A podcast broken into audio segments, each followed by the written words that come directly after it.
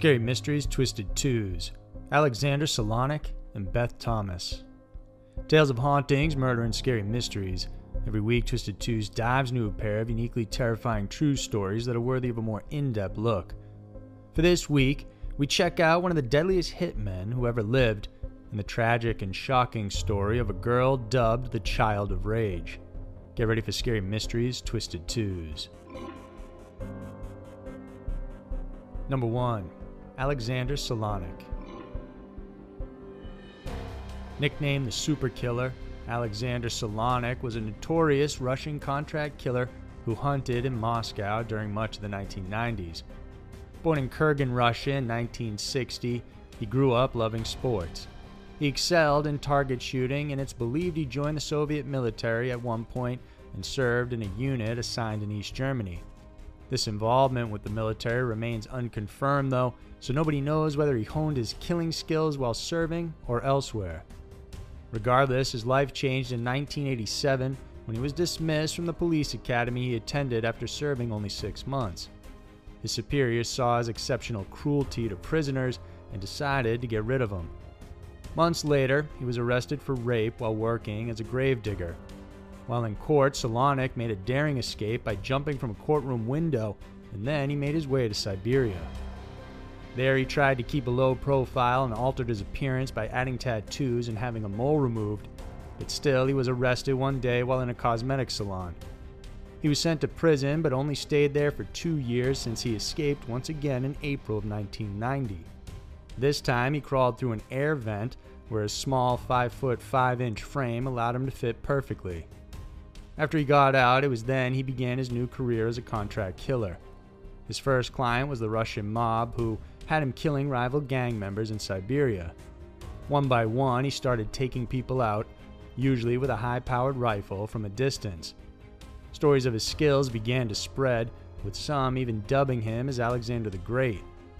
Although police tried tailing him, Solonik often quickly escaped and disappeared, by 1992, his name grew in popularity with organized crime when he attacked and killed two untouchable crime lords, Viktor Nikiforov and Valery Dulgash, just six months apart. His killing of Dulgash was notable since he killed him in a Moscow nightclub in front of many witnesses while the crime boss was surrounded by bodyguards. Returning to Siberia in 1994, Solonik tried collecting money owed to him by crime lords there. However, this boss refused to pay up, and soon him and his underlings were found dead.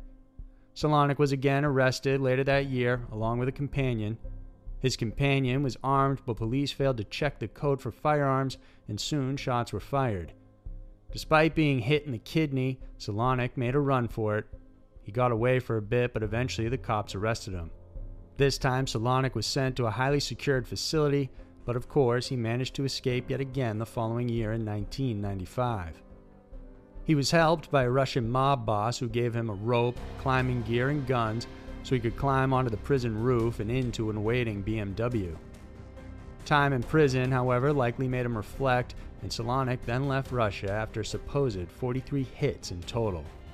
He took what remained of his fortune from his jobs and headed for Greece in 1997 but his decision to leave left some crime bosses very unhappy. A former boss hired Solonik's longtime friend Sasha Soldat, also a contract killer, to hunt him down. Sasha found him in Athens, Greece, living in a luxury villa that rented for $90,000 a year. He was there with his girlfriend, Svetlana Kotova, who was a former Miss Russia winner. Solonik welcomed his friend with open arms, but when he turned his back, Soldat took a cord wrapped it around Solonik's neck, and strangled him to death. His men also killed Svetlana for good measure. It took two months for police to finally find the two bodies, but Solonik's exploits had left him with a lasting legacy. In fact, there are still those who believe he may have faked his own death and that he continues to live on in secret. Number 2. Beth Thomas. To those who lived in the 1980s, the story of Beth Thomas is both shocking and sad.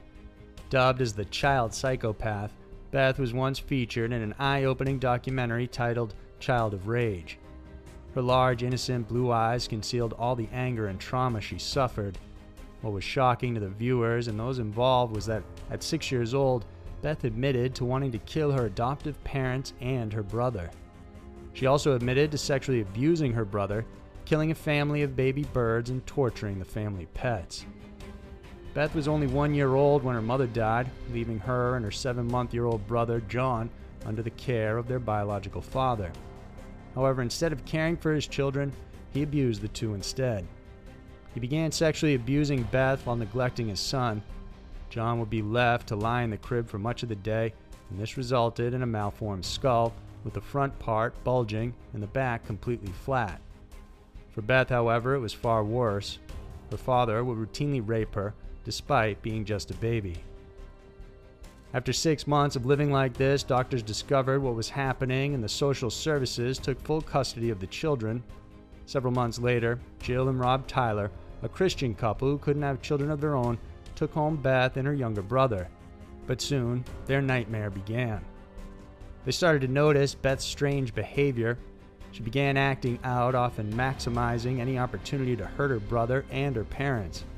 At one point, she slammed her brother's head into the concrete and forcibly pushed him down the basement stairs. She also had highly sexual behavior towards her brother and other boys as well. Her adoptive parents said she would masturbate daily and openly, sometimes to the point of making herself bleed. She also threatened to kill her parents by stabbing them at night. She took several paring knives and kept them hidden around the house if she ever decided to go through with it. As a result, her adoptive parents had to lock her inside her bedroom at night to prevent her from going out and stabbing them or hurting her brother. With Beth's extremely volatile behavior, her adoptive parents decided to seek help for her. They brought in Dr. Ken Magid, a psychologist who specialized in children who were sexually abused. It was here he uncovered the extent of abuse Beth went through under her biological father.